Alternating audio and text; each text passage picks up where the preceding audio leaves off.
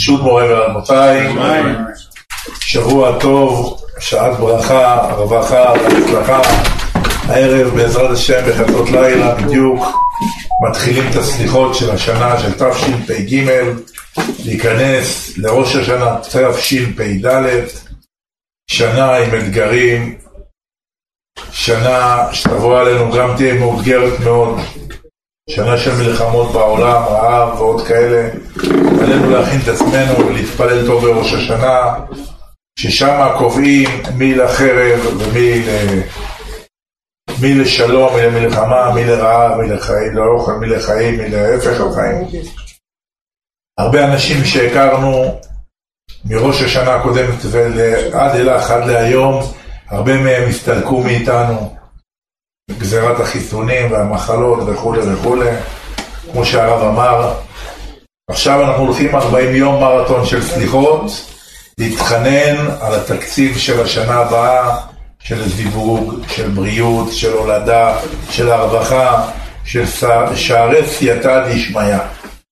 בעזרת השם. נגיד רק לנשים היקרות בעזרה, שבעזרת השם יתברך בדיוק עוד שבוע, העזרה תהיה בדיוק, היא תגדל, היא לא תהיה איפה שהיא עכשיו נמצאת, אלא היא תהיה צמוד, בקיר הצמוד שם, יש חדר נוסף, איפה שהחדר של הרב הופך להיות עזרה, הספרייה הזאת תזוז לפה, פה יהיה פתח לעזרת נשים, תהיה עזרת נשים גדולה ומורחבת בדיוק עוד שבוע ימים בעזרת השם, ככה גם בסליחות לא תצ... וגם בחגים לא תצטרכנה אנשים להצטופף בעזרת השם ותוכלנה בעזרת השם ליהנות ממרחב כמו הגברים בעזרת השם.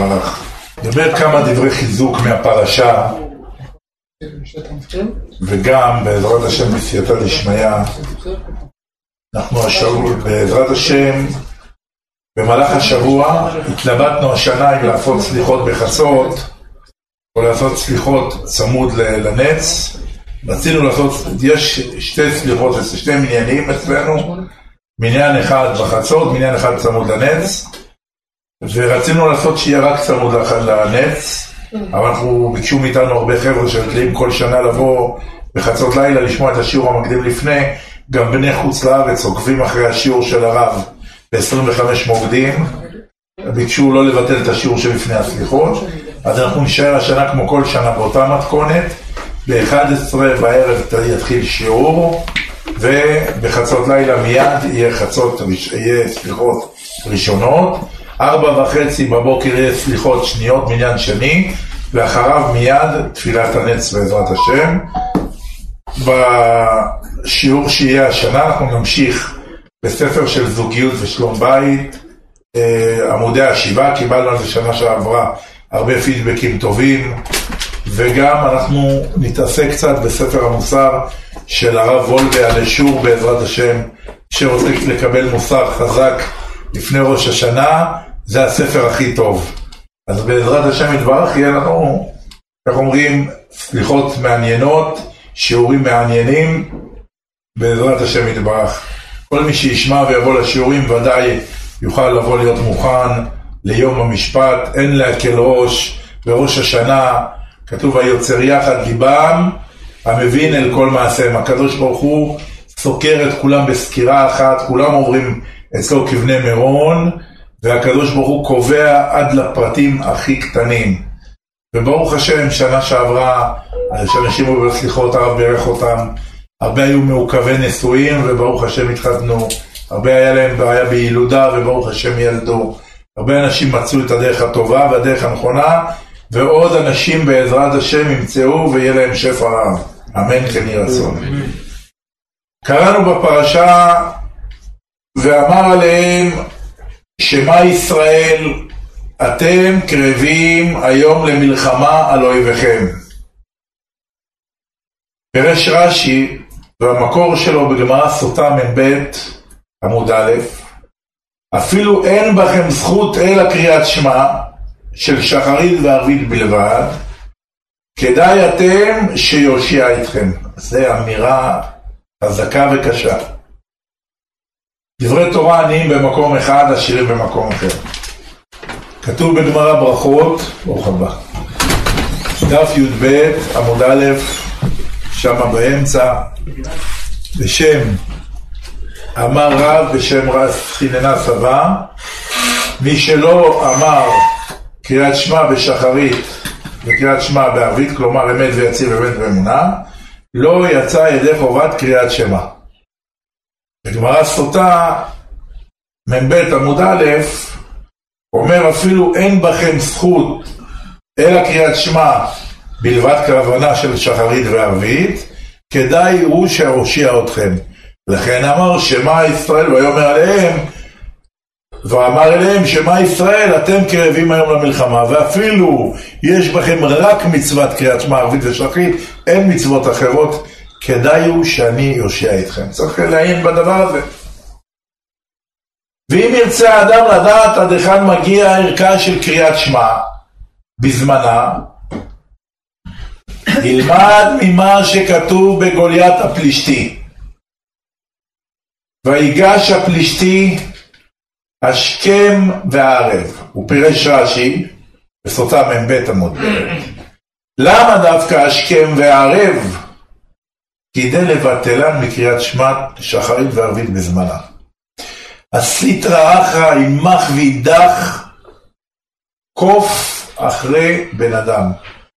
היצר הרע הוא תלמיד חכם, גם הוא שר, מלאך המוות, הוא השטן, הוא יצר הרע, הוא גם שר בממשלה של הקדוש ברוך הוא. כל, לכל שר, לכל מלאך יש תפקיד, גם הוא שר. ובצהריים הקדוש ברוך הוא מכנס את כל המלאכים ונותן להם שיעור תורה. גם מלאך המוות נמצא בשיעור תורה. וגם לו לא יש תכסיסי תלמידי חכמים. וכשהכוח של הסיטרא נתקע לו לאדם להדיח אותו מדרך השם יתברך, הוא עושה לו את זה בתחבולות. גוליית ידע שעם ישראל יונקים כוח מהקריאת שמע. כל עוד עם ישראל קוראים קריאת שמע, אי אפשר לפגוע בהם. כל הקורא קריאת שמע בזמנה, כל אויביו בטלים ממנו. כל המזיקים בטלים ממנו. מעשה בתנא שבא לרבי הקדוש, אמר לו רבי רבי בריונה כמצר אלי. אמר לו השכם והערב עליהם והם קלים מעליהם. מה זה השכם? תקרא קריאת שמע של שחרית, השכם בבוקר זה אמת ויציב. הערב, תיכנס לבית כנסת, תפילת שמע בערבית בלילה, זה אמת ואמונה. ואז כל המזיקים וכל הבריונים וכל מי שמזיק לך נופל לרגליך חללים חללים.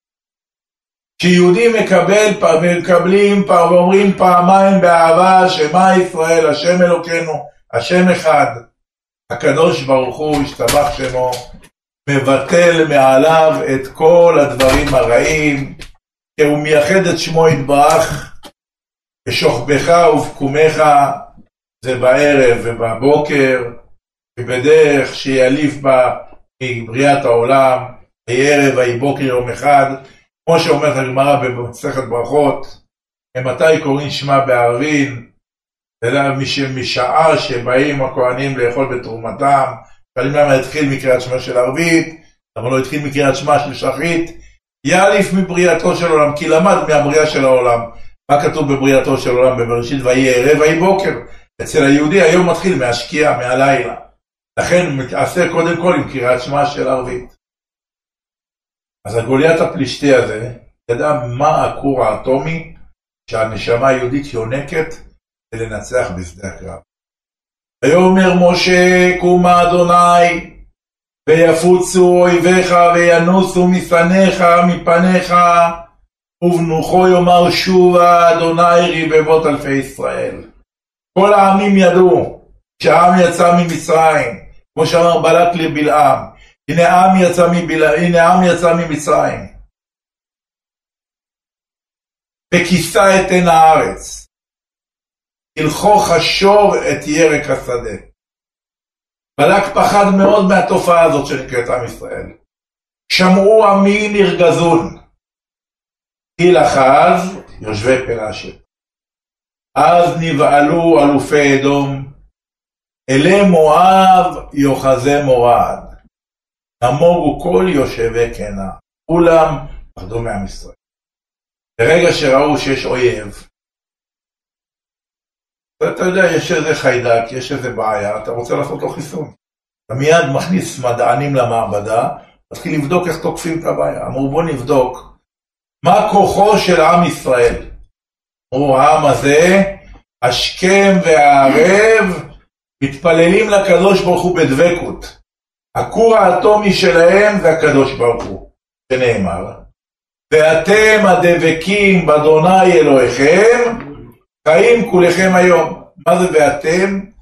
אותיות אמת. עם ישראל הם מזרע יעקב. תיתן אמת ליעקב חסד לאברהם. נטעתיך סורק הוא לא זרע אמת. אמרו הגויים, איך אנחנו מנתקים את עם ישראל מהקדוש ברוך הוא? הם דבוקים בו, ואתם הדבקים באדוני. על ידי שהם קוראים קריאת שמע ושמים רווח בין הדבק. מרן הרב עובדיה זכר צדיק וקדוש לברכה שהייתי ב-23. נתן לנו פעם שיעור על קריאת שמע. אמר מה שכתוב בתהילים, בפרס שדי, תשלג בצלמון.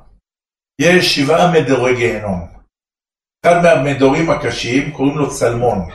צלמון וצלמוות.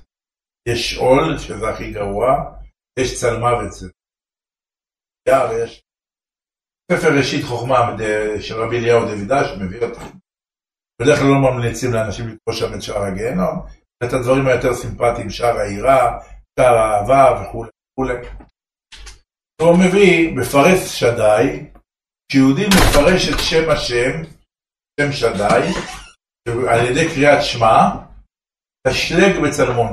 צלמון שזה אחד ההיכלות, אחד המדורים של גיהנום הכי קשים, שחם שם מאוד, תשלג, הופך את זה לשלג. סליחה, למה צריך להשליג את הגיהנם? הרשעים, שישרפו. הרשעים קיבלו גיהנם, שיהנו מהטמפרטורה. למה צריך להשליג להם את הגיהנום?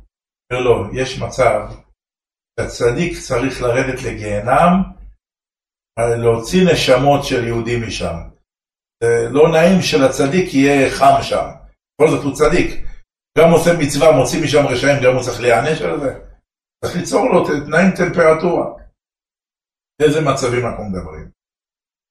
כתוב שבערב שבת כל אנשי הגיהנום נחה בכניסת השבת, צדיקים יורדים לאנשים שבגיהנום בערב שבת, משחררים אותם, מעלים אותם לגן עדן עד צאת השבת. כן אומרים שבן אדם יש לו נפטר במשפחה, בשנה הראשונה, השתדלו בני המשפחה להוציא את השבת מאוחר, לא למהר להוציא את השבת. כי ברגע שהאדם אומר בתפילת ערבית של מוצאי שבת, שובה אדוני עד מתי וינחם על עבדיך, המלאך באותו רגע מוציא את הבן משפחה שלך מגן עדן ומחזיר אותו חזרה לגן. לכן תיתן לו עוד כמה זמן ליהנות בגן עדן. עכשיו, זה שהצדיק מוציא את הרשע מגיהנום בערב שבת ומחזיר אותו במוצאי שבת לגיהנום, הצדיק צריך לעבור דרך שם? יופי, אתה כבר מחשבות טוב. הצדיק צריך לעבור דרך הגיהנם, חייב לעבור, בינתיים הוא יכול לקבל גביעות, לא? אז אומר לך על ידי שהצדיק יהודי קורא קריאת שמע כמו שצריך, עם הניקוד הנכון ועם הטעמים הנכונים, ושם רווח בין הדבקים, אז מצננים לו את צלמון, משליגים לו את הגיהנם. לומדים את זה בקבלה, פרק כ"ג בתהילים. מזמור לדוד אדוני רועי לא אחסר. עוד דשא ירביצני, על מי מנוחות ינעלני.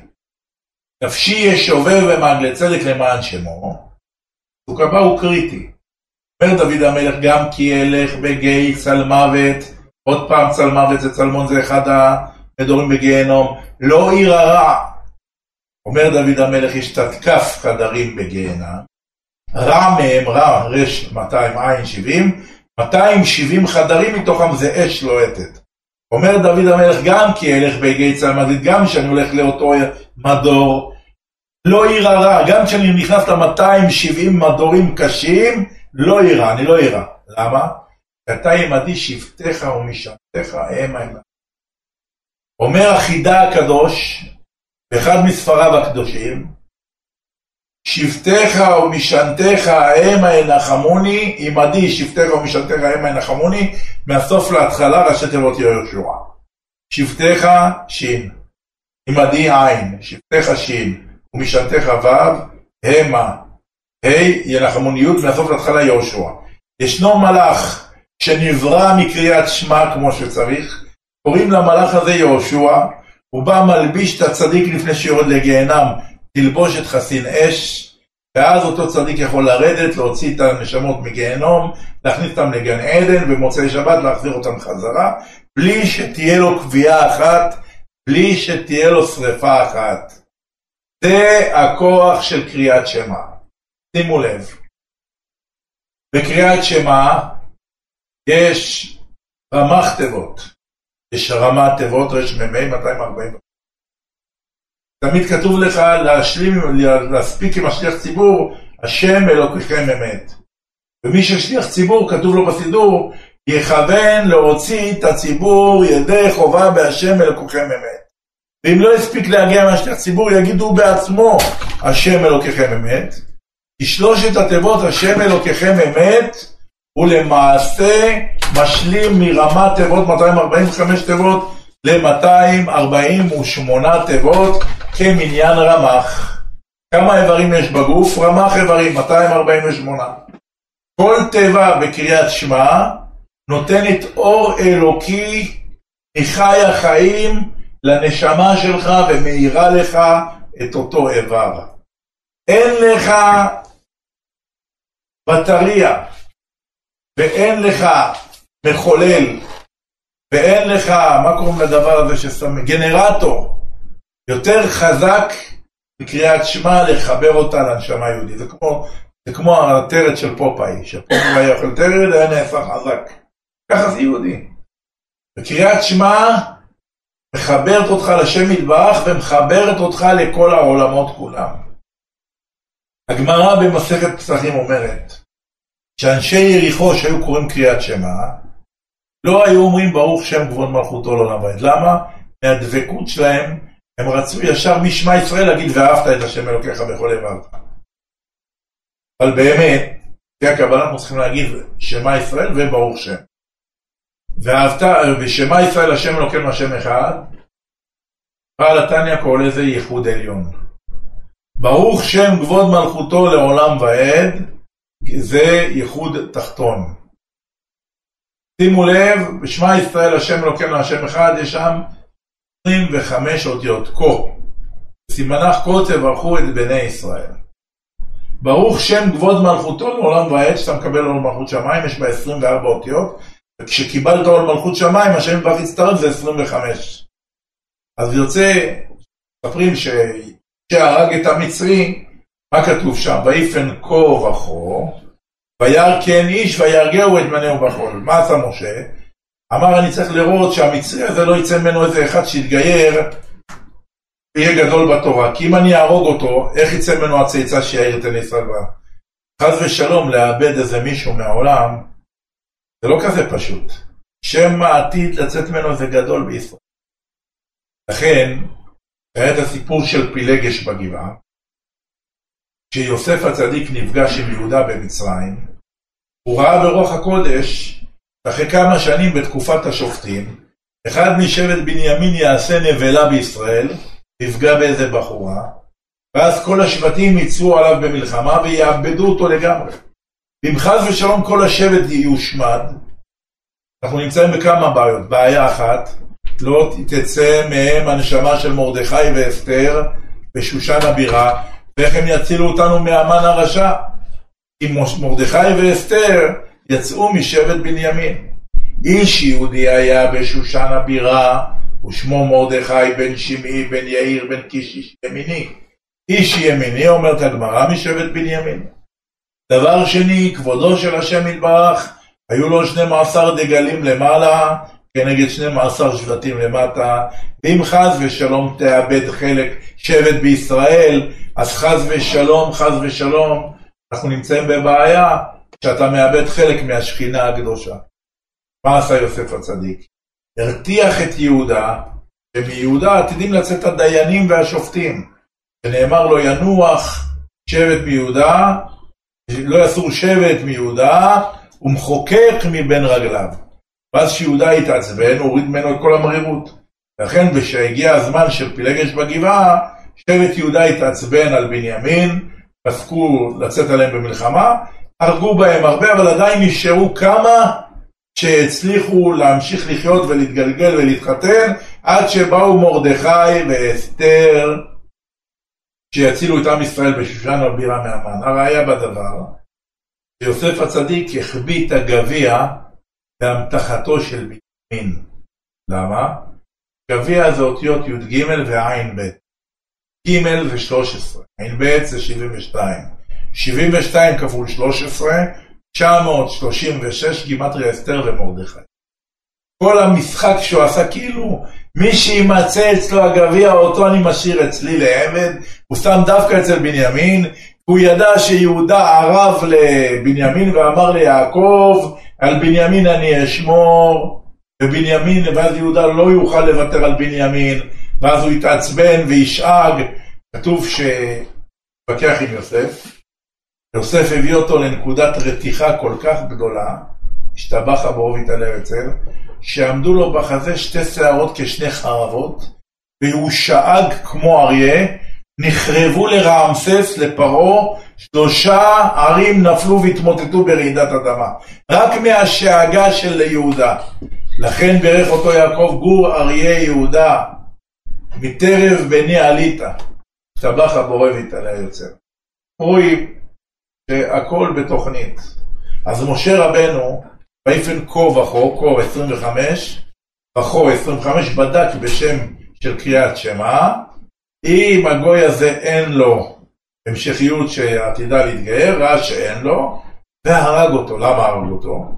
כי אותו גוי היה גלגולי בקודם של קין שרצח את אבל שהיה משה רבנו. ובגלל שקין רצח את אבל, הם חזרו בגלגול, קין חזר באותו מצרי, אבל חזר באותו משה, עכשיו משה צריך להחזיר, לרצוח את זה שרצח אותו בגלגול הקודם. כי כתוב בתורה הקדושה, שופך דם אדם באדם, דמו יישפך, אין גלה. אדם ששפך דם, דמו יישפך. הקדוש ברוך הוא, כל העולם זה מעגל, הכל חוזר חביבי. החיים זה דלת מסתובבת, על כל דבר יביא האלוקים במשפט. מי שהרג, סופו להיהרג. מי שרצח, סופו להירצח. ואורח הוא מכפר. אנחנו רואים רק במישור לגלגול הזה. הקדוש ברוך הוא רואה את כל הגלגולים שלפני ועושה שקלו. גם דאז, זה הגוליית הרשע הזה, תדע שהכוח של עם ישראל בקריאת שמע.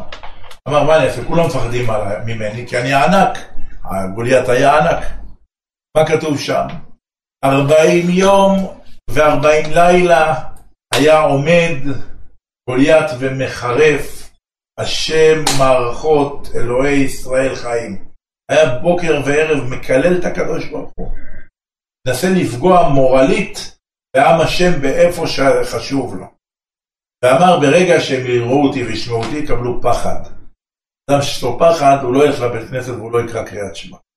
ואז אני אבטל אותם מקריאת שמע. ואז כשיגיע זמן המלחמה, אני אוכל לנגח אותם. למה? כי ניתקתי להם את הקשר מהקדוש.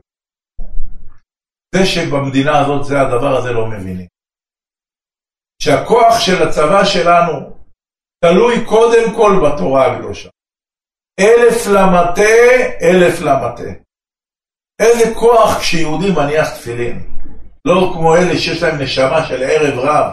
רואים ברחובות את אלה שעושים בוטקאם לתפילין, מביישים אותם, צועקים עליהם. אתה, אתה לא רוצה להניח תפילין, אל תניח. אף אחד לא מכריח אותך. יש לך נשמה של שד, זה בעיה שלך. אבל אל תמנע מאחרים שרוצים להניח תפילין. כשיהודי מניח תפילין קדושות, שנחים לו תפילין של ראש, על הראש ותפילין של יד ביד. איזה קשר חזק יש להם עם הקדוש ברוך הוא. שאומרת הגמרא, רבה, רבה אבה בדיך נטובה. אמר לו, אמרו לו, למה אתה כזה שמח? למה אתה כזה שמח? עדיך נטובה. כי אנא תפילין כמה נחלה. בגלל שאני מניח תפילין. רק רבא הניח תפילין. אלא תפילין שבראש. רבא כשהיה מניח תפילין הוא היה מכוון בהם בכוונות העצומות, שגם כשהוא מוריד את התפילין, כאילו התפילין נמצאות עליו. אבותינו הקדמונים היו יושבים עם התפילין, אוכלים עם התפילין, עובדים עם התפילין. אנחנו לא יוצאים לעבודה עם התפילין, אתה מזיע, אתה יכול לפגוע בתפילין, זה לא כבודם של התפילין. פעם היו חזקים ולא היו להם את התופעות האלה, היו גברה רבה, היום דור חלש. מספיק שאתה תתפלל איתם בתפילה, אתה בתפילה, מתפלל איתם, אתה כולך נהיה בריכה של מים, צריך לנגף את התפילין שלא ייכנס לתוך הקלף. שתלמידי ישיבות, גם זה מצווה גדולה ללמוד אחר כך, אחרי התפילה, ללמוד עם התפילין. כל זמן שאתה נמצא עם התפילין, אתה מקבל אור מקיף עצום וגדול.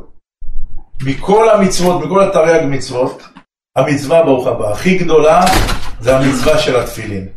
היא מכניסה בתוכה, יש כמות אור אלוקי שיורד ליהודי בהנחת התפילין, היא הכמות הכי גדולה מכל המצוות כולם. כל שנייה שאתה עוד יכול להישאר עם התפילין, ללמוד איתם עוד משהו, כל דקה כזאת זה חיי נצח ואור אלוקי שמלווה אותך כל היום כולו.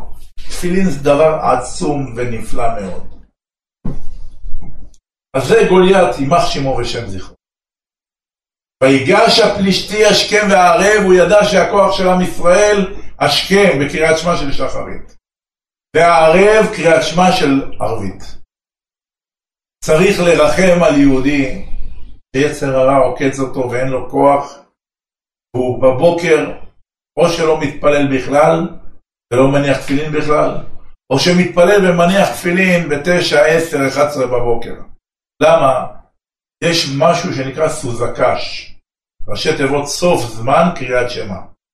אדם שהניח תפילין וקרא קריאת שמע אחרי הזמן הזה, זה נחשב כמו שהוא קורא בתורה, מצווה של קריאה יש לו. אבל הוא לא יצא ידי חובה של קריאת שמע. עבר הזמן של קריאת שמע, כתוב מי שלא קרא קריאת שמע בזמנה מנודה כל, עלי, כל היום בשמיים. אדם מנודה זה אדם שלא שומעים בקולו. לכן, קריאת שמע, יהודי הכוח שלו, אנחנו לומדים את זה מהאויבים שלנו, מגוליית הרשע. ויגש השכם והערב. למה? כדי לבטל אותם השכם מקריאת שמע? היה תופס את המגפון של ה... איך קוראים לזה, זה שקורא אללהו אכבר, נו? המואזין. היה לוקח את המגפון של המואזין, השכם והערב, ומפחיד אותם, ומקלל אותם, ומקלל את השם יתברך. בדיוק, הם רק שומעים אותו מתחילים לרעוד, כדי שלא יכוונו בקריאת שמע. כי כשיהודי קורא קריאת שמע בזמנה, גם בבוקר וגם בערב, שום מזיק לא יכול לו. חבר'ה, צריך לעורר על הדבר הזה. פעם לא יצאו למלחמה בלי תפילין של, עם תפילין של, בלי תפילין של על הראש ועל היד. מי היה יוצא למלחמה? רק המקובלים. תוך עשר אלף חיילים היה כהן שנקרא כהן משוח מלחמה. כהן משיח מלחמה. היה בא לחיילים עשר אלף, היה אומר להם, שמע ישראל אתם קרבים היום למלחמה על אויביכם. מי האיש הירא ורך הלבב אשר... תוריד את הסטנדר למטה.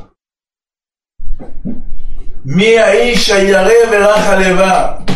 עכשיו, יש תופעה שיש אנשים מפחדים לצאת למלחמה. זה לא בושה, זה לא הופך אותך לפחות גבר. השם יתברך, תראו כמה דרך ארץ יש לו.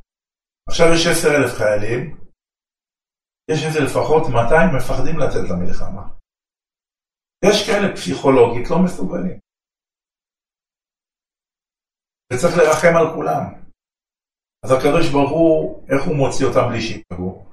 חבר'ה, מי נשוי שנה ראשונה, עוד לא עבר שנה ראשונה לחופתו, מצביעים 200, אתם לא יוצאים למלחמה. למה? שמא ייהרג ועוד לא העמיד צאצאים בעולם.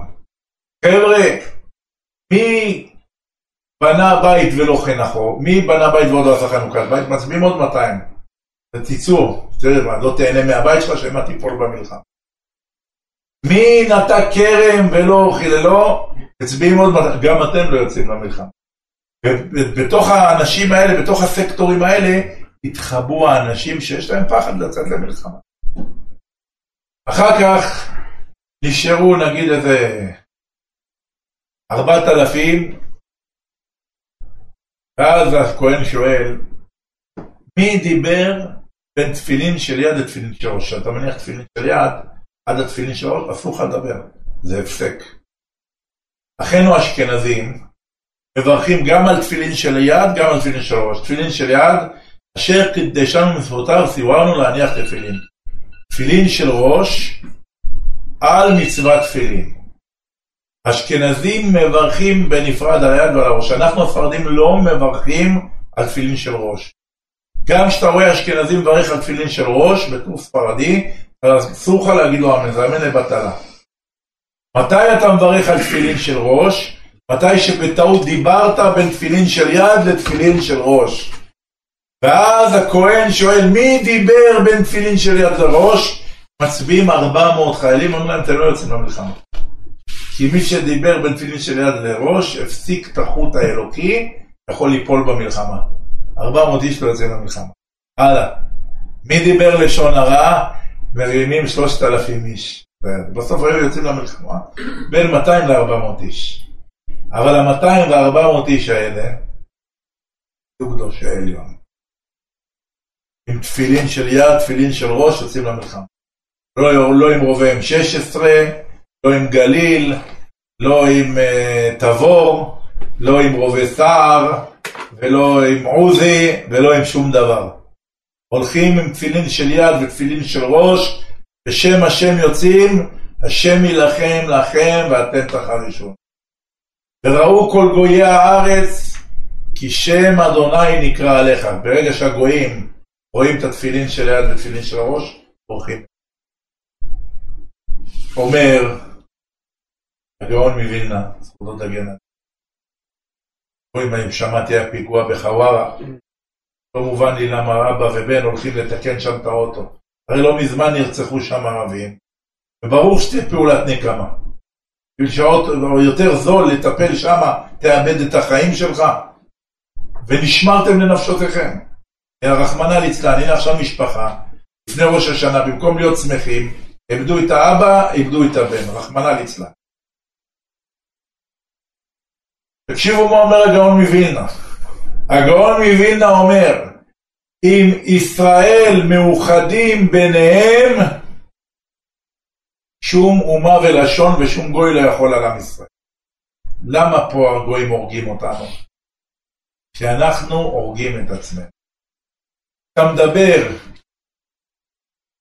עם ראובן על שמעון לשון הרע, אתה מכניס פירוד בעם ישראל. כשיש לך, יש מחלוקת בתוך עם ישראל, כל גוי ולשון יכול לפגוע בך. כי אדוני אלוהיכם, הוא ההולך עמכם להילחם, לכם. מה זה הולך עמכם? עמכם ביחד. אם יש ביניכם אחדות, שום אומה ולשון לא יכולה לפגוע בכם.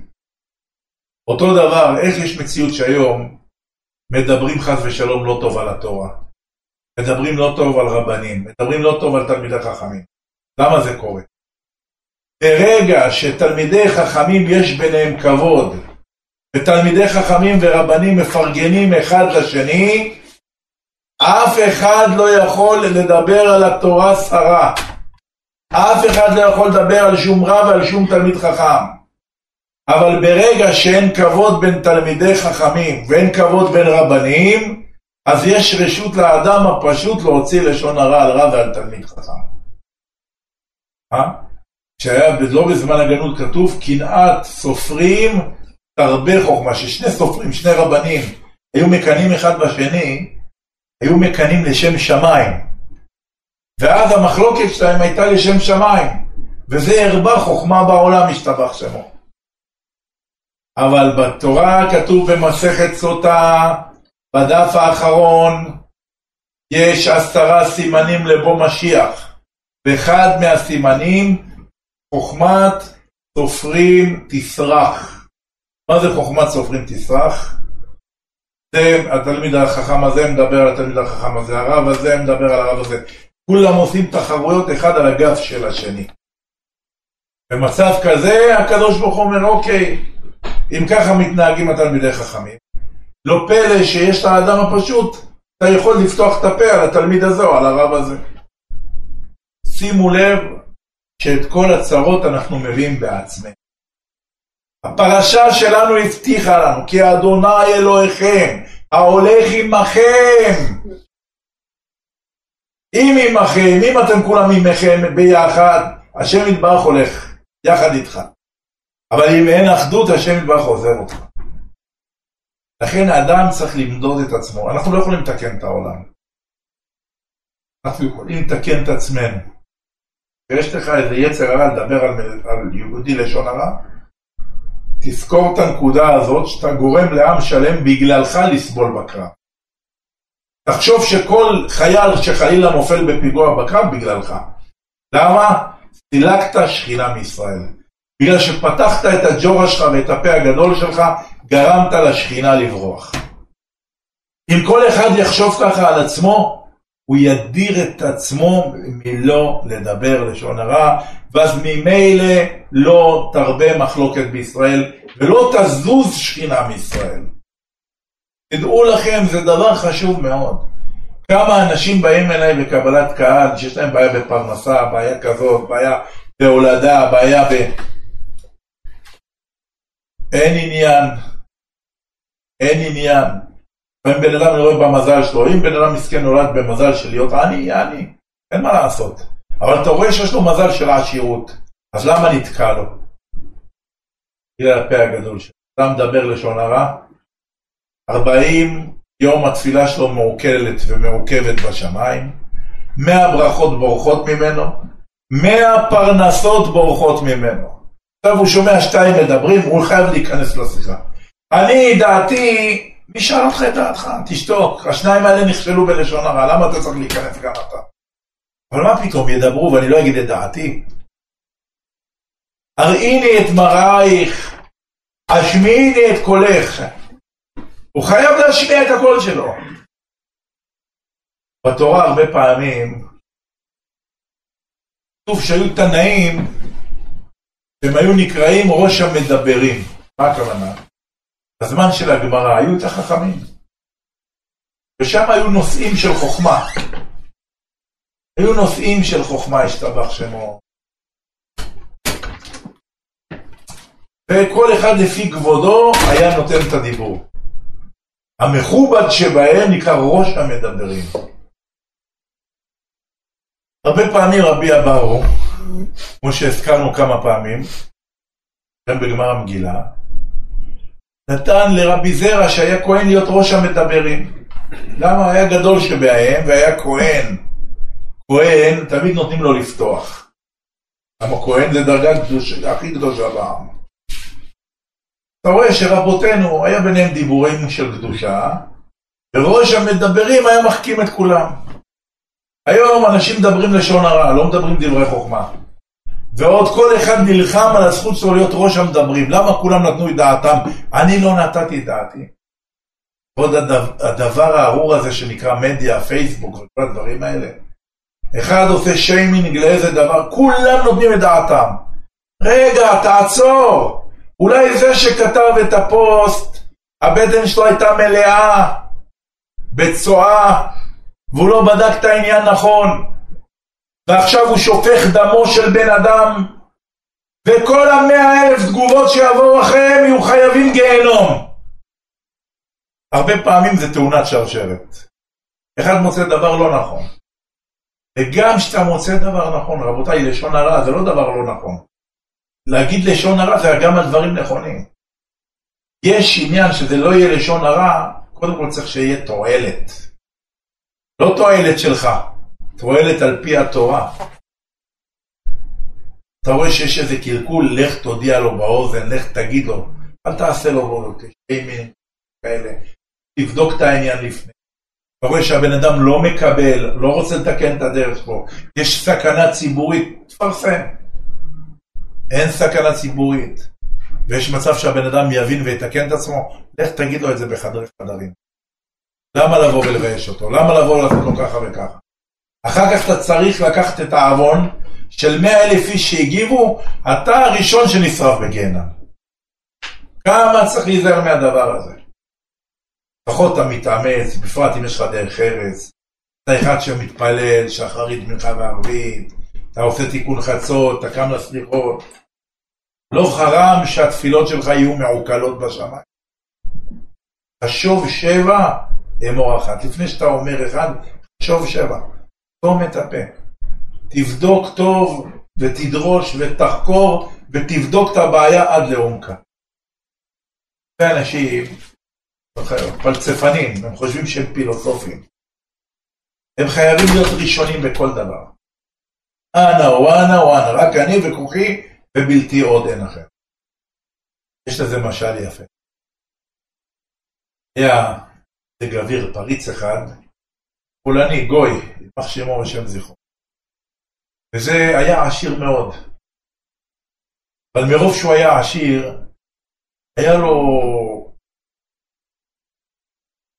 ביטחון נמוך. הוא לא מספיק אה, חזק בין העשירים. אז מה הוא עשה? מה ייתן לי להרגיש עשיר מכולם? הלך מכר את חצי הרכוש שלו לקנות סוס אבלים. אמר, הסוס הכי חזק בעולם, כולם יראו אותי רוכב עליו, יקבלו ממני יראת כבוד. אני השיר הכי גדול בעל הסוס הכי. קנה. ועשה לו גם מושכות מזהב. הזמין את כל, כל העשירים, כל סלטה ושמנה של העיר. למשתה מאוד גדול. עכשיו אנשים אוהבים את החינמי. כל דבר בחינם, למה לא? אכול ושתו בחינם, מה? מי היה אורח הקרות של המשתה? הסוס. למה השיר רצה להשוויץ, להראות את הסוס שלו. ככה הוא עשה. אחרי כמה שעות של אה, משתה, היה כבר לילה, כולם נפרדו ממנו לשלום, אחרי שראה את עושרו ומורתו. ואז מעולם האצילות שהוא היה בהיי, שהוא הכי עשיר ואיזה יופי, וכולם אמרו איזה סוס, איזה יופי. ירד חזרה לעולם העשייה. מה לעשות שבעולם העשייה יש לנו דאגות. קיבל פתאום דאגה, רגע, עכשיו לילה, מי ישמור לי על הסוס? כל הגנבים שמרו על המשתה הזה, ינסו לדפוק לו את הסוס. שאל כמה חברים שעוד ניקו שם בבית, אמרו לו, תיקח לך יהודי, תשלם לו טוב, הוא ישמור לך על הסוס. למה אלה היהודים פילוסופים, יודעים הכל בחיים. תגיד לו, אתה תעשה פילוסופיה, תשאל שאלות עמוקות, ככה כל הלילה לא תישן, לא תישן. ואז השתבח הבורא מתעלה היוצר, הביא איזה יהודי אחד. היהודי הזה, בא אליו הגביר, אמר לו, שמע, אני אשלם לך הון ויקר, רק לא תישן, שלא יקשו לי את זה. בסדר. תעשה לך כל מיני סוגיות פילוסופיות. אמרו, בסדר, וואחה. הלך הגוי לישון באחד בלילה, אחרי שעתיים מתעורר, לו זיעה קרה, חלם שדפקו לו את הסוס, גנבו לו את הסוס. יצא בחוץ, ראה גם את היהודי וגם את הסוס, אמר, ברוך השם. בא ליהודי, אמר לו, אם כבר התעוררתי, באיזה סוגיה אתה עוסק, באיזה פילוסופיה, שאתה שומר לי על הסוס שלי? אמר לו, חשבתי לעצמי בבוקר, לקחתי מסמר ותקעתי אותו עם פטיש על העץ. והמסמר נכנס לתוך העץ. הוצאתי את המסמר, ונהיה חור, אבל איפה החומר שהיה בתוך החור? לאן הוא הלך? זה סוגיה, אני עד עכשיו לא יודע איפה זה, אז אני עוד משערר. אמר לו יופי יופי, תמשיך בסוגיות כאלה. הלך הגוי לישון, התעורר עוד פעם אחרי שעתיים עם זיעה קרה, חלם שהסוס נגנב, יצא בחוץ, ראה עוד פעם ברוך השם את היהודי עם הסוס. ראה את היהודי חושב, חושב, אומר לו, על מה אתה חושב עכשיו, איזה סוג? אמר לו, אני אכלתי כך, אלה שבאזכרות, הזקנות עושים את הקעקים האלה. שומע אותם כל היום מתפארות, ראית קעקים שהבאתי פלונית, עושה קעקים, עשיתי איזה פריך, איזה טעים. לא בסדר, ומה הסוגיה בקעק, או בקעק, איך שאומרים את זה? לא, לא, אכלתי את כל הכך מסביב, כי בפנים יש אוויר. אבל אני אכלתי רק את המסביב. באמצע לא אכלתי, לאן נעלם האמצע? זו סוגיה מעניינת. יופי, יופי, יופי, אני אחזור למשול, תמשיך לחשוב טוב ולשמור. הלך לישון. אחרי שעתיים מתעורר עוד פעם. אוי, והוא חולם, קם כולו מזיע שהסוס נגנב, אומר פעם שלישית חזקה. יצא בחוץ, ראה את היהודי חושב וחושב, אומר לו יופי, חושב, יוצא לו עשן מהראש, זאת אומרת שהוא טוב בשמירה שלו. הוא אומר לו, על מה אתה חושב עכשיו? מה הסוגיה שאתה חושב עליה? הוא אומר לו, אני אגיד לך את האמת. הסוגיה שלי, אני חושב וחושב וחושב. אני תשע שעות כבר שומר, ואני רק חושב מחשבות, ואני לא מבין לאן הסוס נעלם. איך הוא אמר לו הסוס נעלם? היי, קיבל התקף לב הגוי ומת. אתם צוחקים, נכון? תראו מה המשל, תראו מה הנמשל. הגוי, היהודי, שכח מהקדוש ברוך כל היום עסוק בלצבור הון, ועוד דירות, ועוד מכוניות, ועוד נכסים, ושוכח מההוויות, ברוך הבא, הנכונות של הקדוש ברוך הוא, שוכח מהשם יתברך. מתעסק בחור שנכנס לתוך המסמר, מתעסק באמצע שבתוך כך, לאן הוא הלך? הוא לא היה קיים לכתחילה, לאן הוא ילך? אדם מתעסק בדברים שלא ברומו של עולם, עוזב את התורה הקדושה, עוזב את הגמרא הקדושה, אותי עזבו מקור מים חיים. לחפור להם בורות נשברים אשר לא יכילו המים. תורת אדוני מחכימה פתי. תורת השם ברא מאירת עיניים. אדם שהוא פתי, שהוא תמים, נכנס לבית מדרש לומד תורה נהיה חכם. אדם שחכם ונכנס לומד תורה נהיה חכם יותר. התורה יש לה כוח גדול. בן אדם ללא התורה לא שורד את החיים בצורה נכונה. לולא תורתך שעשועי, אז עבדתי בעוני. אין עני אלא מדעת. אומר שלמה המלך עליו השלום, וגם נפש בלא דעת לא טוב. אדם שאין לו דעת הוא כמו בהמה, מה ההבדל בין האדם לבהמה? אדם מדבר וחושב ומוציא לפועל. ובעל התניא קדישא לנשמה שלושה מלבושים, מחשבה, דיבור ומעשה. וכשהאדם חושב ומדבר ומוציא לפועל, זה המעליותא שלו מה, מהבהמה, הבהמה לא חושבת. הבהמה לא מדברת. הבהמה היא נטולה, של, נטולה ממחשב. לכן היהודי אסור לו לאבד את הכלים של המחשבה, דיבור ומעשה. על מנת לא לאבד את הכלים האלה הוא צריך לעסוק בתורה הקדושה. פרש רש"י, למה הפלישתי ייגש השכם והערב? כדי לבטלן מקריאת שמע שחרית וערבית בזמנה. והיה סבור שעל ידי כך ינצחם.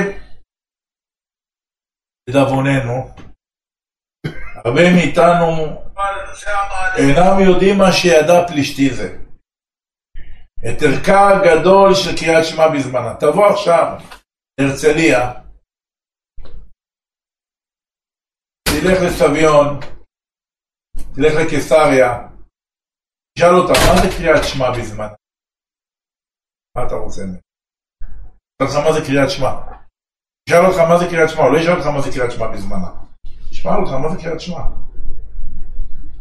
לא מזמן שאלו, עשו משאל לאנשים, מה זה תפילין? אחד אומר, סבא שלי היה מניח משהו כזה על הראש, או על היד, או על... זה עצוב. זה הכלי מלחמה שלך בתור יהודי. זה החותם מלכות שלך, הנסיך, צריך שיהיה לו טבעת של המלך. מן מלכי מלכי רבנן, כל בני ישראל בני מלכים נינו. יהודי צריך לייקר את עצמו. הרי הגויים תמיד ישנאו אותנו שאנחנו יודעים, זה לא יעזור. צו שונא ליעקב. אתה כבר יהודי, אתה קיים, אתה יהודי, זה עובדה. והאומות ישנאו אותך זו עובדה. לפחות תרכב על הסוס. יהודי לא צריך לחיות בעניות. יהודי לא צריך להיות בשפלות. יהודי לא צריך להיות נרדף. שימו לב כל שנות הגלות האחרונות, שואה מכוערת שרצחה בנו שש... אינקוויזיציה של הנוצרים, פורטוגל, ספרד וכו'. מאורעות חמילינסקי הרשע, מאורעות תח ותת, פרעות קישינה והומן, מלחמות ישראל, פיגועים, הדם שלנו נשפך בלא הועיל. למה? כשאתה רוצה להיות ככל העמים, ככל הגויים, אתה רוצה להיות דומה לגויים. הקדוש ברוך הוא מראה לך על ידי הגויים, הגויים אומרים לך, אתה יהודון, אתה לא יכול להיות כמוני. אבל אין עם לבדד ישכון ובגויים לא יתחשב. כשאתה עם לבדד ישכון, אתה מבודד את עצמך מהגויים, כי אתה יודע שאסור לך לאכול את הטרפות של הגויים, ולא את המלבושים שלהם שמעוררים זנות. ואסור לך לבעול גויה. בחוץ לארץ שמרנו יותר. באוזבקיסטן יש להם שם בית כנסת גדולה, עצומה. הם יודעים לתת כבוד לתורה. יש להם בית כנסת, הכל מזהב שם. ובבית כנסת שם זה לא רק בית כנסת, זה מתחם גדול, עם גדר, עם שומרים. אין מצב שייתנו לגויים להיכנס למתחם הזה, כי במתחם הזה הם שוחטים שחיטה יהודית. וכל הקהילה היהודית, כל מי שיהודי ונשמה של יהודי באפו, יודע ששם הוא עושה את השמחות שלו ושם הוא שוחט את הכבשים עם השוחט היהודי שיודע לשחוט על פי ההלכה, כדי שלא יהיה בטעות מצב שגוי בא והעלים והחליף את הבשר ושם לך, השתיל לך איזה בשר טרפה וכולי. הייתכן שבחוץ לארץ שומרים יותר טוב מאיתנו פה בארץ? פה בארץ כל פעם תופסים בדרך מעומר לבאר שבע, תמיד המג"בניקים תופסים 20 טון בשר טרפה, אתם יודעים מה זה 20 טון? שנתפסו, וכשלא נתפסו, לאן זה הולך? לכמה מסעדות, לכמה אולמות, לכמה עניינים. כלומר שבן אדם הולך, אם הוא לא בודק טוב מה הוא אוכל ומה הוא שותה, הוא אוכל טרפה נקודה. זה הדברים שמרחיקים ועושים מסך בין הקדוש ברוך הוא לבין עם ישראל. יהודי לפעמים רוצה קשר עם הקדוש ברוך הוא, הוא לא מבין. אחד בא אומר לי, רב, אני באמת רוצה להניח תפילין, אני יודע שצריך להניח תפילין. לי, יש לי אנטי לתפילין. אני מסתכל עליהם על השולחן, אני בא להניח אותם, אני לא מצליח לפתוח את התיק. אני רוצה להניח, לא בא לי להניח אותם. זה לא שלא בא לו. הוא מסכן לא שם לב איפה שהוא אכל טרפה. ברגע שנכנס ליהודי טרפה לגוף שלו, הנשמה בורחת. הגמרא בבטרה, ברוך הבא, הגמרא בבטרה אומרת, אין אדם ונחש יכולים לדור בכפיפה אחת. אם הנחש נכנס בך, אם טרפה נכנסה בך, או בעילת גויה נכנסה בך, תפילין לא יכולות לנוח על הראש הזה. כמו שמן ומים. לכן אדם צריך לטהר את עצמו. חייב אדם לנקות את הנשמה שלו. אתה עושה הרבה מחסומים בחיים. זה הגוי הזה, ידע את זה. עוד דוגמאות בהיסטוריה, שעם ישראל יצאו ממצרים. בלעם הרשע, בחרו אותו שיקלל את עם ישראל. הכלב הזה היה מכשף. הוא ידע את הזמן שהקדוש ברוך הוא כועס. ואז הוא היה מקלל את עם ישראל והשם כועס, באותו רגע חס ושלום היה עובד חלילה. ששונאי ישראל יעבדו לא ישראל. הקדוש ברוך הוא השתדל בימים האלה לא לכעוס כדי שבלעם לא יקלל. אז מה עשה בלעם? ראה שהוא לא מצליח. אמר, טוב, אני אתן לבלק עצה. אמר לו, שמע, אלוהים, האלוהים של העברים שונא זימה, הוא האלוהים של היהודים, הוא לא אוהב זימה. בוא תכשיל את עם ישראל בזימה, ואז ישתבח שמו, ממילא אנחנו ננצח את עם ישראל במלחמה. מה עשה? אמר לו, שמע, עם ישראל הולכים לעבור במקום הזה והזה במדבר, מקום שנקרא שיטים. יודעים איפה זה נמצא? ליד אילת, בין אילת לערבה. כל זה, זה לא חלק מארץ ישראל, רק שתדעו. לפי התורה זה לא חלק מארץ ישראל. צידון, צור, ביירות, זה חלק מארץ ישראל. בן גוריון היה טמבל, לא למד תורה. כבש את החלקים לא שלנו, והשאיר לגויים את החלקים שהם שלנו. מה לעשות? למה הם עשו מה שארצות הברית אומרת להם, לא מה שאתה... הנה, כל השלטון הזה עכשיו מתפרק, פתאום נזכרו השמאל, הבית משפט, הכל מתפרק. משיח כבר מחכה להתגלות, הוא כבר קיים. אבל הוא אין נחש ואדם יכולים להיות תחת כפיפה אחת. 75 שנים של טומאה, של ממשלה שמעודדת הרס של שמירת השבת, מעודדת טרפות, נבלות. יש חוק במדינה, אם אחד יכריז על עצמו שהוא המשיח, מכניסים אותו לכלא. בעיה זה עוון, בעוון אשמה בגידה במדינת ישראל. אנחנו מחוץ לארץ התפללנו ובכינו שיבוא משיח. אנחנו אומרים את זה בשלוש עיקרים. ואחכה לו בכל רגע שיבוא. אתה עכשיו אומר לי שאחד יכריז על עצמו שהוא המשיח, הוא בוגד במדינת ישראל? בסדר. הקדוש ברוך הוא, הוא קובע למעלה מה יבכי. המספר 76 יש לו חשיבות מאוד מאוד גדולה בקבלה. שנת תשפ"ד, המדינה תיכנס לשנת ה-76 שלה. כמדומני, נכון? כן. 76, הפך של 60. 67 מורה על משהו, 76 מורה על משהו. הרב נולד בשנת 76, תשל"ו. שלב, שנת ייסורים. הווי האלוקים, הווי האלוקים, הווי האלוקים, שלוש פעמים שם יבוק. יעננו ביום קוראנו. השנה שאנחנו נכנסים אליה, שנה שצריכה הרבה רחמי שמיים, שמיים יש שנת ה-76 למדינת ישראל. יכול להיות שהקדוש ברוך הוא ירעיד את האדמה,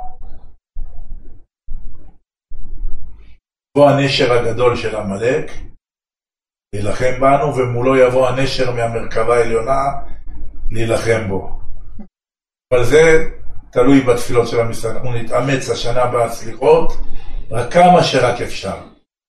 אבל חבר'ה, ידוע שביום הראשון כולם באים לסליחות. ביום האחרון כולם באים לסליחות. חוכמה היא, באמצע הימים של הסליחות, עוד מחזיק מעמד.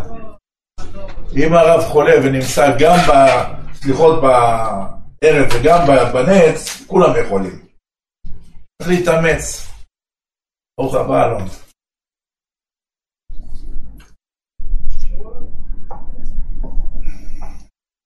אז מה קודם כל למדנו? לא משנה מה הדרגה הרוחנית שלו. יש מה שנקרא שמע ישראל של ערבית ושחרית. תשתדל, אחרי בר מצווה, לא לבטל את הזמן שלו. יש את היומנים,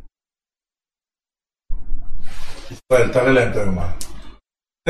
בכל שנה ושנה יש יומנים של הישיבות. היומנים האלה, שם כתוב זמן של חצות היום, חצות לילה. הנצח חמה זה הזריחה שמתחילים את התפילת שמונה עשרה. כתוב שמה, אה, נו, עלות השחר. כתוב שמה, צאת הכוכבים. צאת הכוכבים. כתוב שמה, סוף זמן קריאת שמע. כתוב שמה, יש סוף זמן קריאת שמע לפי המגע, מגן אברהם, וסוף זמן קריאת שמע לפי הגאון מבין האגרה. וזה אחד, מה מחר קריאת שמע, סוף זמן קריאת שמע? 8.45.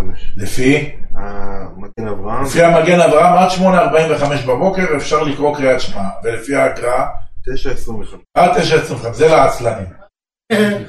אבל העיקר לא משנה שלא לעבור את הזמן הזה. כשאתה בזמן הזה קורא קריאת שמע, יש לך קשר ישיר לקדוש ברוך הוא כל היום כולו.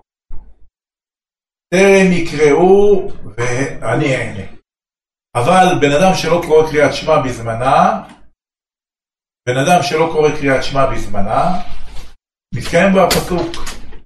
גם אם תרבו תפילה, ואנוכי לא אשמע. בן אדם מרבה תפילה, קורא לקדוש ברוך הוא, קורא לקדוש ברוך הוא, והקדוש ברוך הוא לא שומע אליו. הרבה פעמים אתה מחייג מספר. המספר שחייגת איננו זמין, ברוך הבא. או הפלאפון שחייגת עליו איננו מחובר. למה? לפעמים טעות אחת של מספר זה כבר משהו אחר. דבר שני שלמדנו, אדם יקפיד על המאכלים שנכנסים לו לבית. בדרך כלל זה התפקיד של הנשים הקדושות. האמא, האישה שלך, האמא שלך, הן בדרך כלל אחראיות על המטבח בבית. להקפיד ולשים לב שחס ושלום אין גלוטן נוכרי, לא נכנס בשר, טרפה, גם לא לעשות ראש קטן. אני ראיתי שלהעיט לי יש תעודה. תעודה לא אומרת כלום, יש היום הרבה זיופים והרבה בעיות. בדרך כלל נוקטים, היום עם המשגיחים זה צרה צרורה. עדיף לך לבדוק שבעל הבית הוא ירא שמיים. אם בעל הבית ירא שמיים זה יותר חשוב. פעם אחת באתי לקנות מאיזה מקום, ואני, יש לי תמונה של בבא סאלי, אתה רואה. אמרתי לו, אם אתה היית בתמונה ובבא סאלי היה מוכר לי, הייתי קונה, הפוך, אני לא קונה. אין מה לעשות. אחד שם לי מסגרת בלי תמונה. מה זה, אומר לי, זה לא רואה אותך בתמונה, צדיק נסתר.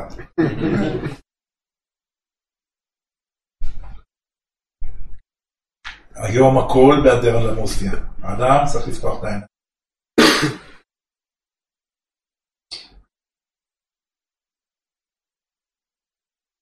גם כשהשליכו את חנניה, מישאל ועזריה לכבשן האש, אמר אחד מהם קריאת שמע וניצול. כפי שאמרו בזוהר הקדוש, שבכוח ברוך הבא. שבכוח המלאכת השם יתברך בכל לב להציל גם מן האש. וכן היה אצל דניאל כאשר נלקח בילדותו לשבי על ידי נבוכדנצר מלך בבל. ציווה להאכילו מבית המלך. נמנע דניאל לאכול מפיתו ועינו של המלך, ואף שהיה שם לבדו צעיר בארץ זרה והמלך רצה בטובתו. כתב רבי סעדיה גאון שאופן חיזוקו היה על ידי שקרא קריאת שמע בכוונה וייחוד הלב. מה הכוונה? היה את דניאל. כשדוד המלך גסס, השם ידברך אמר לו, אתה יודע, בגלל מה שעשית, הבן הנכה של שאול המלך, תיענש. לא בימי בנך, אלא בימי בן בנך, תפרד הממלכה, ויהיה חורבן, ומהצאצאים שלך שצריכים לשבת על הכיסא שלך להיות מלכים, יהיו סריסים בהיכל מלך בבל, יהיו עבדים אצל מלך בבל. מה עשה דוד המלך? המעשה שקרה עם דוד המלך, אנחנו צריכים ללמוד הרבה דברים, ברוך הבא. צריכים ללמוד הרבה דברים. דוד לא היה יותר מוסרי ממנו, ולא היה יותר קדוש מדוד המלך. אבל לפעמים צריך להיזהר מול הדחרם, אנשים רעים. לפעמים ממלאים לך את הבטריה בצורה לא נכונה. מה הכוונה? היה דוד המלך לשאול היה בן, לא עלינו, שלא נדע, נכה, פיסח.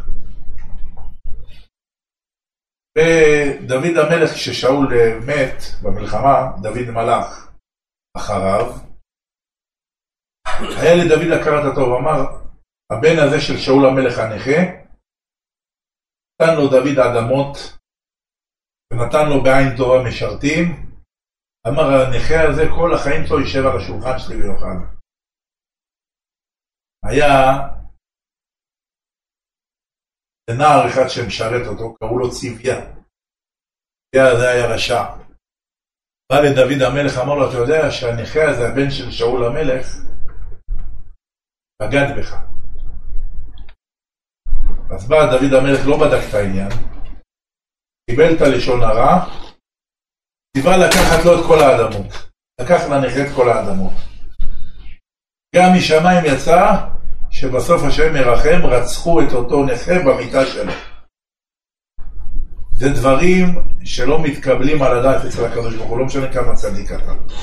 הקדוש ברוך הוא חרה פה בדוד. אמר לו, דוד, אתה רואה? אתה בדקת שהוא צודק, ישר לקחת מהנכה את האדמות שלו והכל, גם חייך יילקחו ממך ומהצאצאים שלך. ומצאצאיך יהיו סריסים בהיכל מלך בבל. ואז נגזר שדניאל איש חמודות, דניאל היה משיח בן דוד, צאצאי דוד המלך. משיח שהוא משיח, הוא היועץ של נבוכדנצר מלך בבל.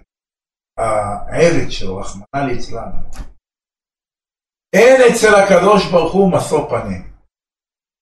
כשנבוכדנצר כבש, הגיע לבית המלוכה, הוא ביקש ממשרד הפנים, תביא לי את כל הרשימה של הצאצאים של דוד המלך. אלה הרשעים האלה, כולם ידעו היסטוריה. תסתכל על פנים של כולם, תסתכל על פנים, את הפנים הכי מהירות. אמר לו, ילד, איך קוראים לך? אומר לו, קוראים לי דניאל. נבוכדנצר ידע שזה זה המשיח של הדור. הפנים, האור שלו בפנים. עכשיו נבוכדנצר ידע שיש זמן גלות לעם ישראל. בגלות אין משיח, אין בטיח. משיח חי בגלות. אמרנו, בצילו נחיה בין הגויים. אבל לזמן שעם ישראל נמוך, אין לו שלטון. אמר, אני אקח את המשיח שלהם, אני אייעל אותו אצלי. תועלתי. לקח את הילד הזה שקראו לו דניאל, אמר לו, אתה היועץ מספר אחד שלי. דניאל היו לו עוד שלושה. צאצאי דוד. ענניה, מישאל ועזריה. אבל גם אלה, גם אלה. בעיה. תביא אותם גם. ציווה לטבח של הארמון, תאכיל אותם בשר שמן טרפה. נבוכדנצר חשב שככל שיאכלו טוב, יהיו בריאים יותר, יהיה להם שכל יותר טוב. אבל דניאל, חנניה, מישאל ועזריה ידעו שברגע שייכנס להם טרפה לפה, לא שכל ולא בטיח. באו לטבח, אמרו לו, שמע, אנחנו יהודים, אסור לנו לאכול מפדבג המלך. אסור לנו לאכול מהלחם, לחם של גויים אסור לאכול. הייתי בשליחות בגיאורגיה, בגרוזיה, ליסי. הייתי שם בקהילה היהודית, אני, מה אני אעשה, אני טוניסאי שמן. אני חייב כל דבר עם לחם, לחם. את הלחם אשר הוא אוכל. אמרו לי אין לחם. מה זה פתאום נותן לחם? אתם לא עושים קידוש בשבת? ומה, על מה אני אקדש בשבת? על פה טיבר. אמרו לי לא, אנחנו מקפידים, אין פה מאפייה ברוך הבא.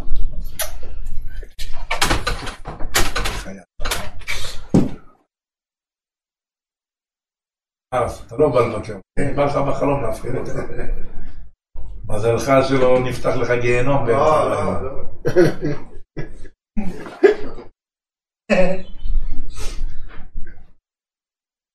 טוב, למה אתם לא, למה לא אוכלים לחם? מה יש? אמרו לי, שמע, יש פה רק מאפיות של גויים. אנחנו קהילה קטנה. אותי לאופי. אסור לאכול לחם של גויים, כבוד הרב. אתם לא יודעים את ההלכה, תיקחו אותי לאופה. תיקחו אותי לאופה, שם האופה הגרוזיני, יש לו טאבון, יש לו בור באדמה, כמו הגיהנם. גיהנם, שם כתוב, כל מי שהחזיק אצלו גזל של בן אדם ולא החזיר לו, עד שהוא נפטר, מכניסים אותו לבור כזה רותח. לדוד רותח. פחד פחדים, גם מי שבעיה של... מה קוראים למחלה הזאת שהם סגורים? יש לך בעיה של קלסטרופוביה, אתה בכלל בבעיה, גם דוד כזה צר עליך וגם חום גבוה. טבח שמו. ככה זה אצלהם הגרוזינים. למטה יש חור אצל האופה, והם מדביקים את הבצק כמו פיתה על הדפנות של הטבון. באתי לאופה, נתתי לו 20 דולר, 20 דולר בשבילו זה המון כסף, בזמנו. אני לא יודע מה היום, אבל אז הלארי היה כלום כסף. היום שמעתי קצת הלאה. נתתי לו 20 דולר, אמרתי לו, תשמע, תפרק לי, היה לו שם מיטה שבורה ככה בחוץ מעץ, תפרק לי שתי קורות מעץ, קניתי ממך את השתי קורות מהעץ האלה, אני דוחף, אני זרקתי אותם לתוך הבור, ניפיתי לו את הקמח, אמרתי לו תעשה לי עכשיו לחם. עכשיו זה לא נקרא של הגוי, אני הבערתי את האש. כל העניין הוא שלא יהיה בישול של גוי, הוא שהגוי ידליק את האש ולא ישים את הסיר על הגז. אז אני הדלקתי את האש על ידי ששברתי שתי מוטות של עץ והכנסתי אותן. איי, כמה פיתות היו לי, כל הקהילה היהודית באה, תן לי, תיתן לי, תיתן לי. זה היה יום שני. ורצו שאני כל השבוע לא אוכל לחם עד שבא. זה משוגעים. ברוך הוא וברוך שמו. זה בטבג המלך. בא דניאל אמר, אני לא יכול לאכול לחם של גוי. מה גם, ברוך הבא, אינני יכול לאכול שומן של חזיר. בא הטבח אמר לדניאל, תשמע, אם חס ושלום, המלך ישקול אתכם כל יום, אם חס ושלום תרדו גרם במשקל, המלך יהרוג אותי שלא הכנתי אתכם. אתה מבין מה אתה אומר לי פה? אתה לא אוכל ג'אג'ה, ואתה לא אוכל בשר, ולא אוכל uh, קאו, ואיך אומרים ברוסית קאו? סבקה, לא? כלב, איך אומרים, איך אומרים, אה, איך אומרים פרה ברוסית? בקרה. בקרה, בקרה, נכון. לא ברוסית. לא, בערבית, קרובה. קרובה ברוסית, בערבית בחרה. לא אוכל, לא אוכל, אז מה נעשה? לא אוכל את זה, לא אוכל את זה, אתה תרד במשקל, המלך יהרוג אותי. אמר לו דניאל, רגע, תן לי קצת צדקה, זז לפינה, קרא שמע ישראל, ברוך שם כבוד, השם אלוקיכם, באמת בא אליו, אמר לו, אני מתחייב, אני רוצה זירעונים. מלומת הציפור, אני רוצה זירעונים של שועית, חומוס, עדשים, פולים, תירס, זה מה אני רוצה לאכול. כל שנות הגלות, זה מה שדניאל וחנניה, מישאל ועזריה יורקים. הפנים שלהם האירו באור יקרות ולא ירדו גרם אחד במשקל. היה המלך כל פעם מודד אותם, רואה שהחוכמה שלהם גדלה על חוכמתם. והוא לא היה יודע שהם לא אוכלים את כל הטרפות שעל השולחן שלו. זה בגלל זה חנניה, מישאל ועזריה ודניאל איש חמודות היו הכי חכמים בעולם, הכי חכמים. יהודי זה מעצמה. הבעיה שהיום יש אצלנו בעם הרבה צולעים, בגלל שאוכלים טרפות ונבלות. יוצאים לחוץ לארץ מתפתים. כבוד הרב, לא אכלתי קנגרו, אכלתי עוף, אבל העוף מי שחט אותו? גוי. כבוד הרב, לא אכלתי עוף, אני יודע אסור לאכול עוף. אכלתי פיצה, יאללה פיצה גבינה, בצק. מי בישל את הבצק? מי הכין את הבצק?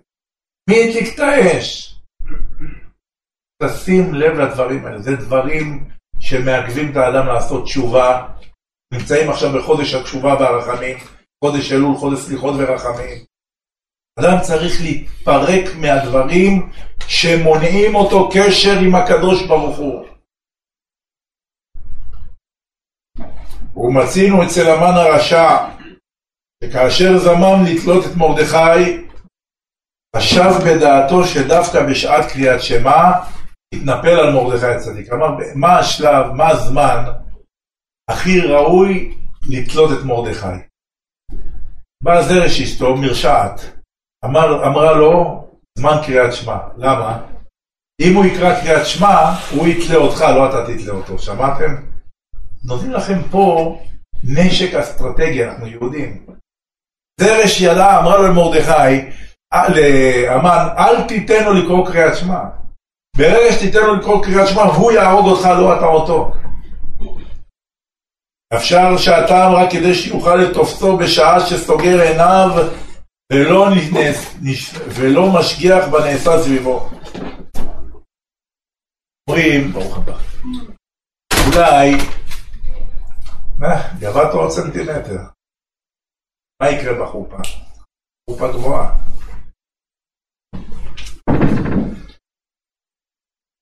יש סברה שאומרת שהשתבח שמו, המן אמר אני אתנפל על מרדכי בקריאת שמע, כי בקריאת שמע יהודים סוגרים את העיניים. הוא יסגור את העיניים, מרדכי יסגור את העיניים, אני אעשה לו אללהו אכבר, יתפוס אותו, יקשור אותו, יתלה אותו על העץ. למה? ידע שמרדכי יודע לכוון, ללחוש לחשים בקבלה. יש איזה לחש, שאם אתה אומר אותו על גוי, הוא עומד כמו אבן.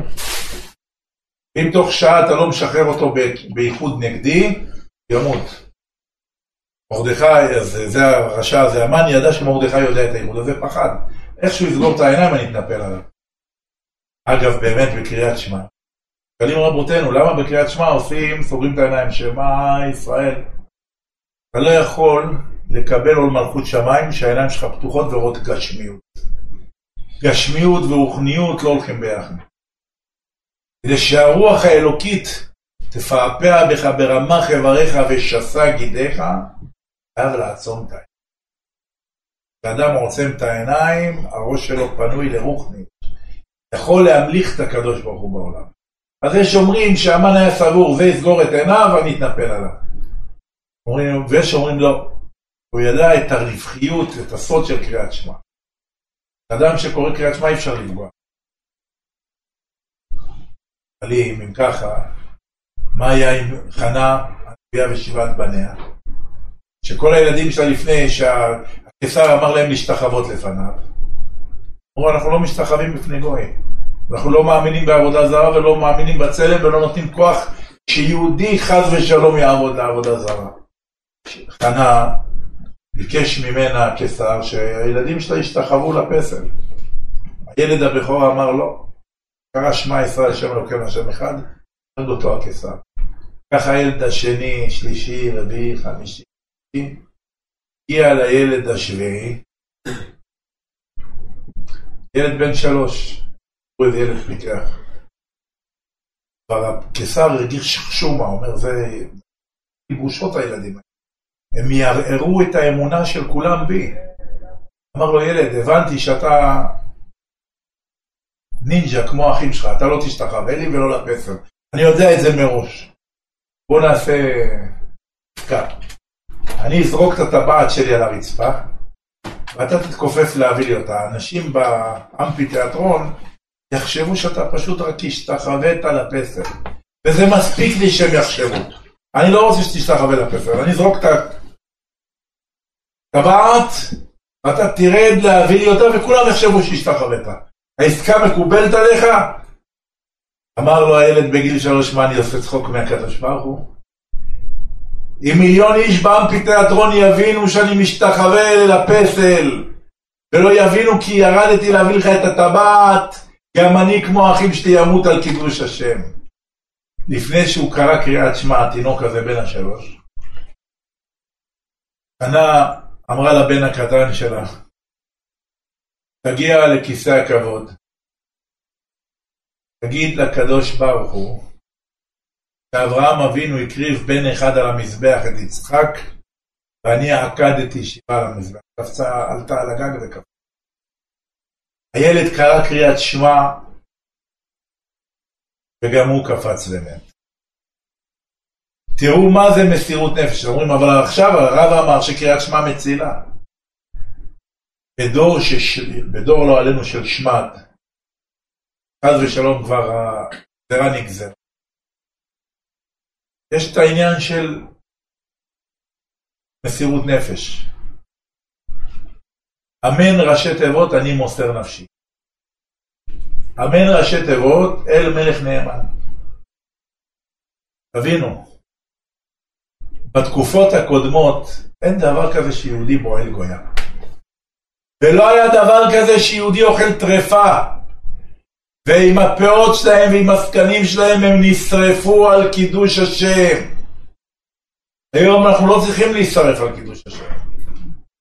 היום לעמוד בפיתוי לא לגעת בגויה, היום לעמוד בפיתוי לא לגעת באישה נשואה, היום לעמוד בפיתוי לא לגעת באישה נידה, כלשהי לא אשתך ולא בקדושה ובטבעת וקידושין, היא בחינת נידה גם כשהיא לא בנידה.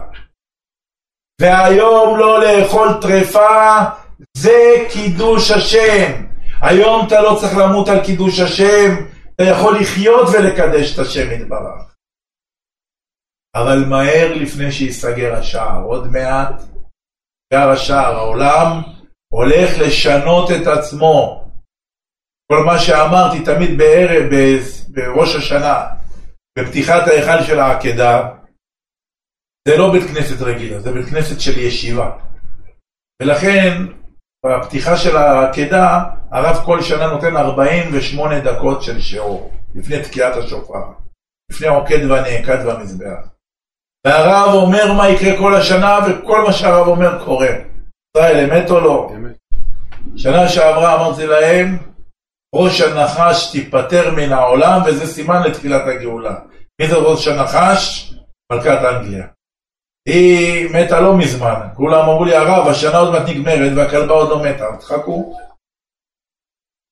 ברוך השם מתה, התפטרנו ממנה. השנה הולכת להיות שנה מעניינת מאוד. הרבה דברים השתנו בעולם. המגפות לא נגמרו. ישנם רשעים בעולם שרוצים לדלל את הנשמות בישראל. כבר הכינו לנו עוד מגפה בדרך. אז אני צעקתי על מה שצעקתי, ואנשים אמרו, משוגע הרב הזה אומר על החיסון. כמה אנשים מתו, תחקרו, כולם הם מתו מהחיסונים. אנשים בגיל 30 מדום לב, אנשים בגיל 30 מאירוע מוחי. דברים שלא לא ראינו את זה לפני, אנשים בלי סוף ממלאים את המחלקות בסורוקה ובעוד בתי חולים, כל מיני בעיות שונות ומשונות. הרבה אנשים איבדו את המאור בעיניים שלהם מהחיסון. פתאום כל אישה בת 40-50 זיהום ברשתית של העין. 20 ניתוחים, 40 זריקות לתוך העין, אך, מחל בתוך העין בכלל. רחמנא ליצלן, פחד פחדים.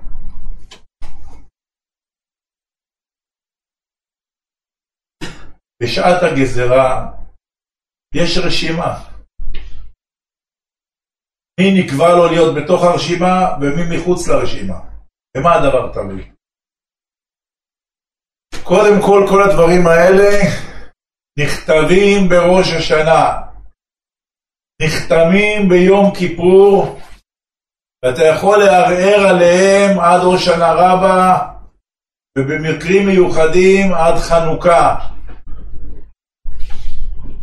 אף אחד לא יכול לדעת אם יש לו פרוטקציות אצל המלך.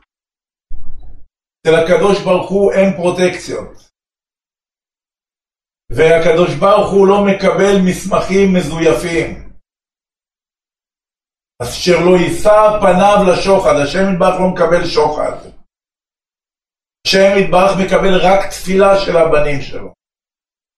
ולך ישולם נדר. שומע תפילה, עדיך כל בשר יבואו. כל שנה ושנה לפני הסליחות, הרב נותן שיעור, וכל פעם בשיעור אנחנו מחכימים עוד מידה ועוד מידה שעלינו לשנות. כשהקדוש ברוך הוא רואה שבן אדם, אין צדיק אשר יעשה טוב בארץ ולא יחטא. גם משה רבנו עשה עוונות. אבל בן אדם בא עם קבלות, לדוגמה, שנה שעברה קיבלת על עצמך להתחזק, לא הנחת תפילין, שאתה תניח תפילין. באה השנה הזאת, השטן אומר לקדוש ברוך הוא, פלוני אני רוצה את הנשמה שלו. אומר לו הקדוש ברוך הוא, אי אפשר. למה? הוא קיבל על עצמו השנה הזאת, עכשיו גם להתפלל שחרית במניין. אומר לו השטן הקדוש ברוך הוא, ומי אמר שהוא עומד בהבטחות שלו? אומר לו הקדוש ברוך הוא, אתה צודק.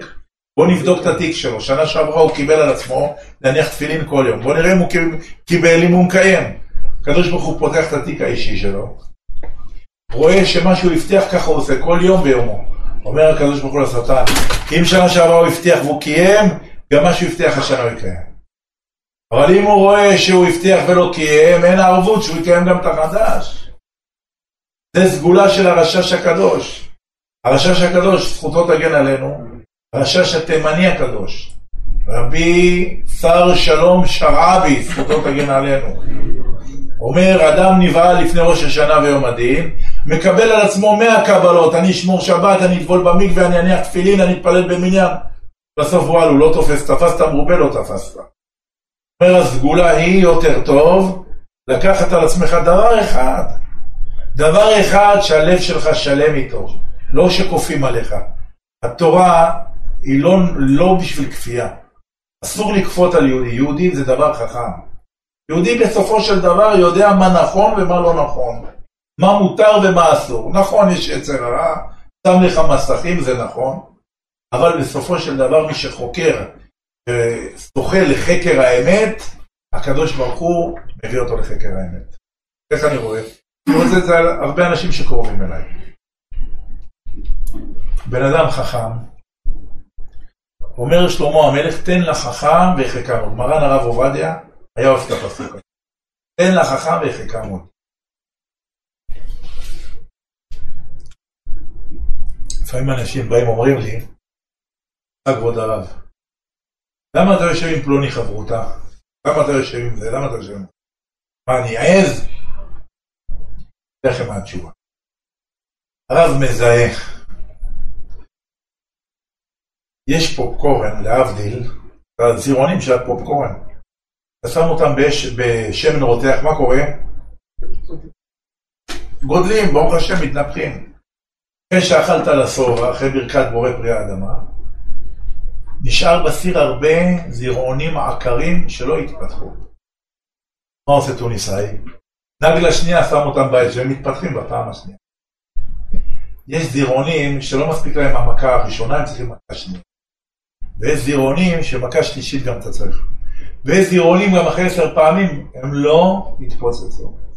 זה המשל, מה הנמשל? כשאני רואה בן אדם שאני אכה בו תורה, פוצץ, ופותח את הכנפיים שלו, נהיה גדול, וללמד אותו טוב. כיף לראות איך בן אדם, אתה יושב איתו קצת קצת, אתה רק מראה לו את הכלי העבודה, תודה רב, הוא יודע ללכת לחנות, לבחור את הספרים הנכונים. עכשיו לא דאווינים, הרבה קונים ספרים שאין להם ספרים. מתחיל לשאול לך שאלות, בשתיים בלילה שולח לך שאלות. השאלה הזאת והזאת, כבוד הרב, מטרידה אותי, אני לא הבנתי. אני רושם לו בשתיים בלילה, אתה נחש, אתה קנית את הספר הזה הוא אומר לי כן, זה כתוב בדף ככה וככה. אומר לי, הלך לאותו חנות, אמר לו תביא לי את הספר הזה וזה וזה. בעל החנות הסתכל עליו מלמעלה עד למטה, היה בשוק, חרדי. לא, מה לך ולספרים האלה? מה, למה, מה אני, אתה קונה את זה לאיזה ישיבה? קונה איזה תרומה, משהו, לא, אני קונה את זה לעצ... לעצמך. תסתכל עליו, למה רואה ג'ין, רואה ככה, רואה ככה. אתה בטוח שזה לעצמך? לא החלקת על בננה? לא, לעצמי. איך לקחת את הספרים האלה? לא, הרב שלי מלמד אותי. מה אומר לו בעל החנות? אני אביא לך את הספרים, לא לפני שתברך אותי. למה? שתבח שמו, קידוש השם. נצח ישראל לא ישקר ולא ינחם, כאילו האדם הוא להנחם. צריך להצית את האש ביום. נכון, יש זירון, אחרי פעמיים קביעה באש הוא יתפתח. גם עליו אני לא מוותר. ויש אחרי שלוש פעמים, גם עליו אני לא אוותר. אבל אדם צריך, אדם צריך מכם. מה זה מכם? כן. אדם צריך לתת את ההתעוררות שלו. בן אדם אומר לי, רבנו, שולח לי הודעה, הגמרא בוכה. חשבתי חברותה עם אחד התלמידים. ולא הסתייע מילתא מכל מיני סיבות, לא הצלחנו לשבת עוד. רשם לי רבנו, הגמרא בוכה. טוב טוב, אם יסתדר לנו, לא יסתדר לנו. רבנו, הגמרא זועקת, לא יסתדר לנו.